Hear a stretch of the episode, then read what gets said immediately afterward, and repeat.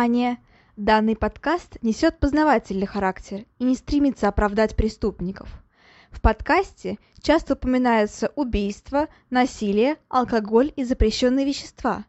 Автор против всего вышеперечисленного, и он надеется, что и вы, дорогие слушатели, с ним согласны. Мурашечного прослушивания!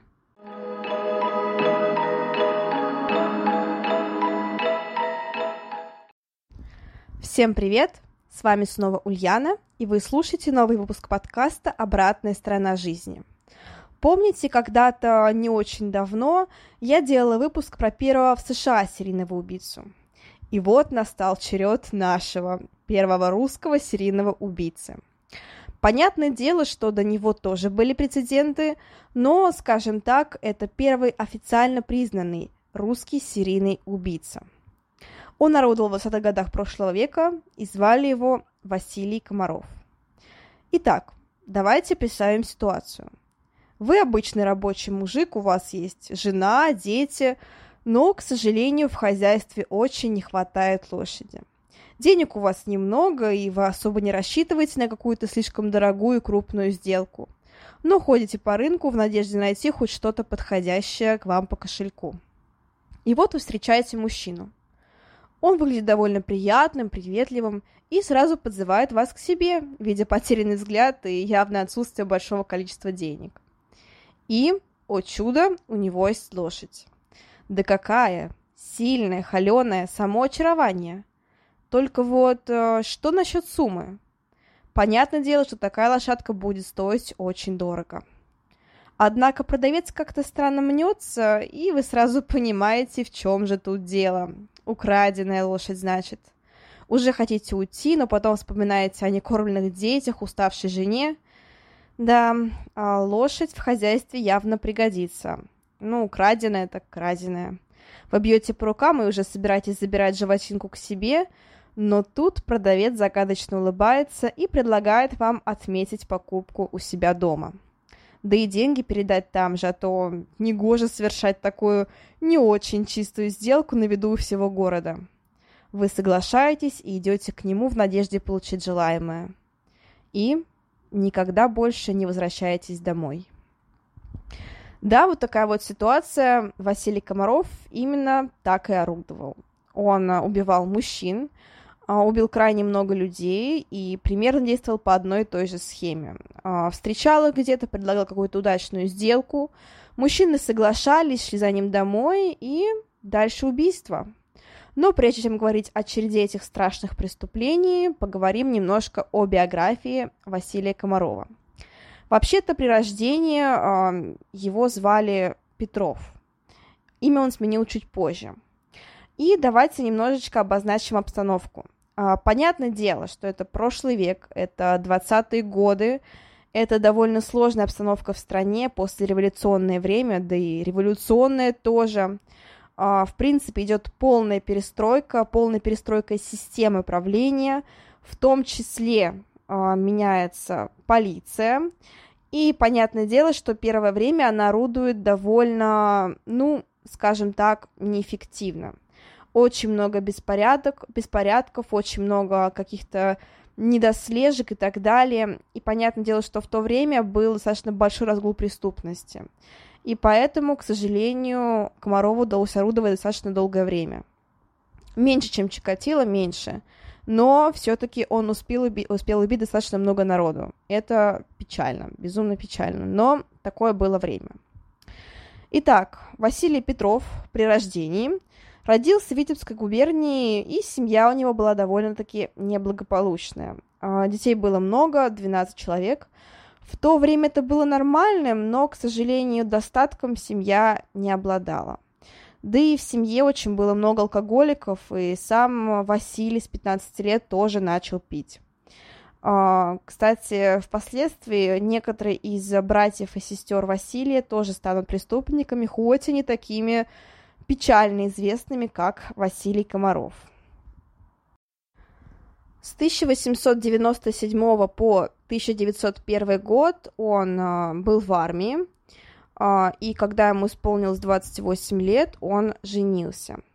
Когда наступила русско-японская война, это довольно-таки известная война, довольно-таки кровопролитная война, а, Петров а, ездил на Дальний Восток, а, там же участвовал в войне. После он поселился в Риге, узнал, что его жена, к сожалению, умерла, и женился второй раз на польке, которую звали Софья. В принципе, все это время Петров пил, он вел себя довольно плохо, довольно-таки разгульную жизнь вел, и очень часто, ну, имело быть семейное насилие. Он э, бил и жену, и детей, опять же, повторюсь, много пил. В общем-то, жил не самой хорошей жизнью. А в пятнадцатом году а, Петров переезжает в Поволжье, и уже после э, революции он э, вступает в Красную армию. Там он участвует во многих карательных операциях против э, крестьян. Да, а, там а, впервые он начинает проявлять такую вот жестокость, не считая, конечно же, жены и детей, я имею в виду такую жестокость по отношению к незнакомым людям, вот так вот скажем. При этом там же он попадает в плен и уже там же меняет имя на Комарова, чтобы избежать суда. Он а, приезжает в Москву после этого в 20 году и э, там же начинает уже работать извозчиком. И именно в это время и начинаются убийства. В 21 году, а, когда идет новая экономическая политика, а, разрешено, становится разрешено частное предпринимательство, и, в принципе, Комаров вырабатывает вот именно свою такую фирменную схему. Он знакомится с мужчиной, а, каким-то обычно не очень богатым и одиноким. Ну, или если у него есть там семья, жена, дети, то не очень богатым, чтобы, так сказать, э, а, он не был слишком, слишком заметен в обществе. А, далее, он предлагает ему сделку, какой-либо товар, а, чаще всего это была лошадь. После этого он приводил его в свой дом под предлогом того, что, чтобы совершить сделку, завершить ее, потому что товар явно краденый, и чтобы, так сказать, не вызвать подозрения, совершить, завершить сделку дома. При этом там же он предлагал и отметить, это водка, это закуска и так далее. Мужчины, как правило, соглашались, шли к нему домой. А, там он а, убивал их молотком. А, после этого он забирал деньги и прятал тела. При этом надо сказать также, что впоследствии его признают, так скажем, меркантильным серийным убийцей, но, однако, было доказано, что, в принципе, за свою преступную карьеру он не заработал слишком много денег. Скорее всего, ему просто нравилось убивать. В общей сложности Комаров совершил 33 э, убийства, однако осудили его всего лишь в 29 убийствах, но все-таки это тоже огромное количество. В 21 году он совершает примерно 17 убийств, и далее два года примерно по 6 убийств в год. Тела он, как правило, сбрасывал э, в Москву-реку или же оставлял в разрушенных домах. Э, крайне, ну, не часто он закапывал тела. Э, в принципе, всегда схема была одной и той же, он ее не менял, но впоследствии пришло немножко такое событие, которое повернуло его деятельность. Его жена узнала об убийствах. И действительно, ну, наверное, когда муж совершил уже больше на тот момент 20 убийств, было сложно не понять. Она заподозрила неладное, стала выспрашивать об этом Комарова, а потом все увидела сама. И вместо того, чтобы идти в полицию, его жена поддержала мужа. Да, она знала его преступной деятельности уже на тот момент, и когда понимала, что Комаров совершил убийство, она помогала очистить квартиру, помогала спрятать трупы, как-нибудь там скрыть улики, улики и так далее. Когда она видела, что Комаров возвращается домой с другим мужчиной, она прятала детей и уходила сама. То есть она прекрасно понимала, что сейчас будет происходить. А, непонятно на самом деле, то есть, э, возможно, она тоже была психопаткой, возможно, просто боялась его, потому что Комаров, напомню, ее избивал, ее и детей. но она его поддерживала и впоследствии, а, так скажем, получила по заслугам. Я повторюсь, не могу говорить насчет того, что, ну вот, э, она какой-то была слишком плохой. Возможно, правда, это был синдром какой-нибудь жертвы там, и она просто действовала из страха, потому что все-таки сложные времена, сложная политическая обстановка, в принципе, все достаточно тяжело, они достаточно небогаты, а у нее еще и дети маленькие. Возможно, она правда просто боялась и не знала, куда и пойти, поэтому согласилась вот так вот помогать Комарову. Но с другой стороны, почему она не обратилась в полицию, непонятно. Она спокойно могла пойти туда и сказать все, что произошло, так скажем. Но она этого не сделала. А, что же произошло дальше?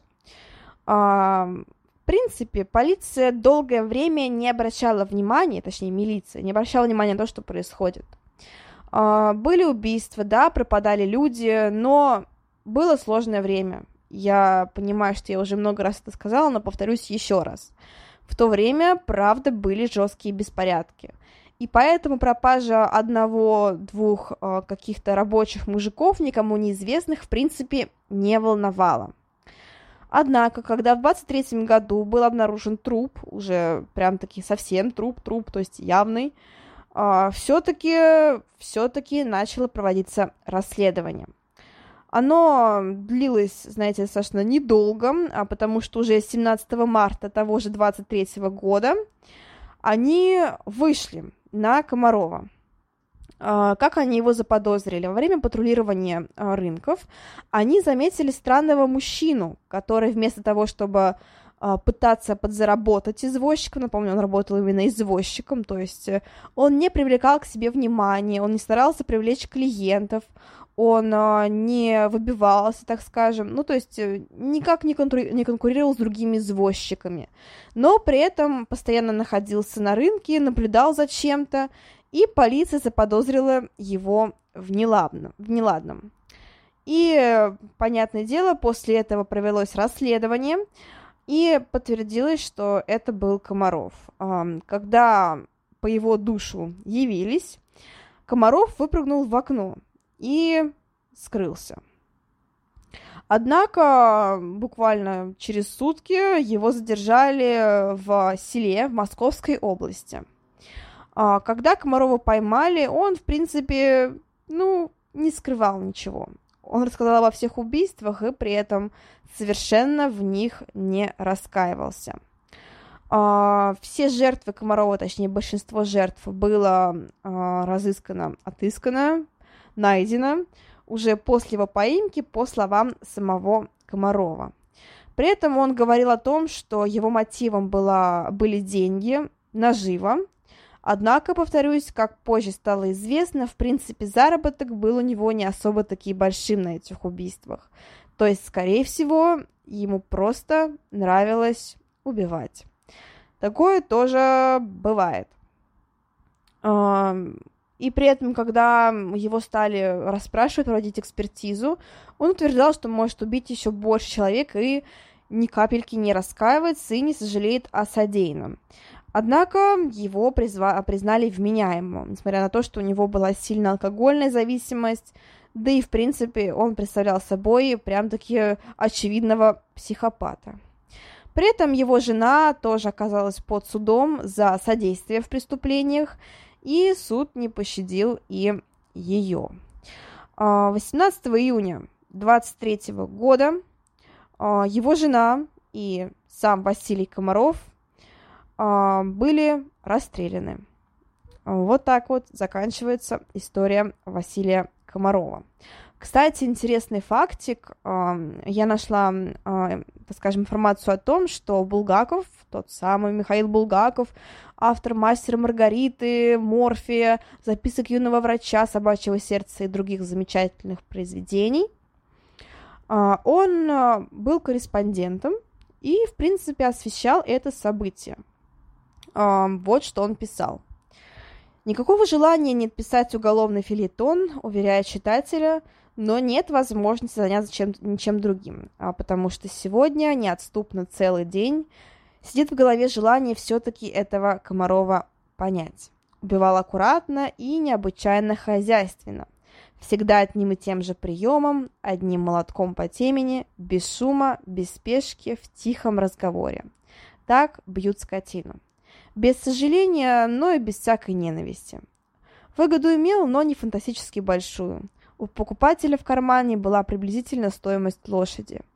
Никаких богатств у него в наволочках не оказалось, но он и, он и пил, и ел, на деньги и семью содержал. Имел как бы убойный завод у себя. Вне этого был обыкновенным плохим человеком, каких миллионы. И этим текстом Булгаков еще раз подтверждает э, негласную истину о том, что непонятно, кто окажется серийным убийцей. Да, их крайне-крайне много в нашем обществе, к сожалению, плохих людей крайне-крайне много в нашем обществе, к сожалению. И, э, ну, в жизни понять нельзя, кто из них окажется реальным серийным убийцей. Вот такая вот небольшая, но при этом интересная история про первого серийного убийцу в России. Повторюсь, были еще, были до него, понятное дело, uh, были группировки. Uh, ну, убийцы существовали на протяжении всех времен, и мы это все прекрасно знаем. Однако Комаров, повторюсь, был первым просто потому, что он был официально признанным. Вот так вот. После него уже были и Винничевский, и Мосгаз, про которых я рассказывала раньше. Кстати, интересные выпуски прослушайте, если вам интересно. Uh, но Комаров это такое вот начало огромного советского и российского crime, так скажем. Но на этом все. Выпуск, правда, вышел небольшим, потому что, ну, информации о Комарове не так уж много, он не так, чтобы распространен и известен. Я нашла всего лишь пару документалок про него, и то там одна оказалась не слишком-то какой-то, так скажем, интересной и правдоподобной. Вот так вот. А, всем спасибо за прослушивание. Возвращайтесь обязательно на следующей неделе. Будет кое-что очень интересное. А, кстати, на следующей неделе как раз-таки будет очень длинный выпуск, поэтому сразу готовьтесь, готовьтесь. Материала много, я уже его структурирую, готовлю. Буквально через день-два у меня будет готов полный сценарий. И он выходит, правда, большим. Не знаю, насколько, там, может быть, на час, на полтора. Ну, в общем-то, спасибо за прослушивание.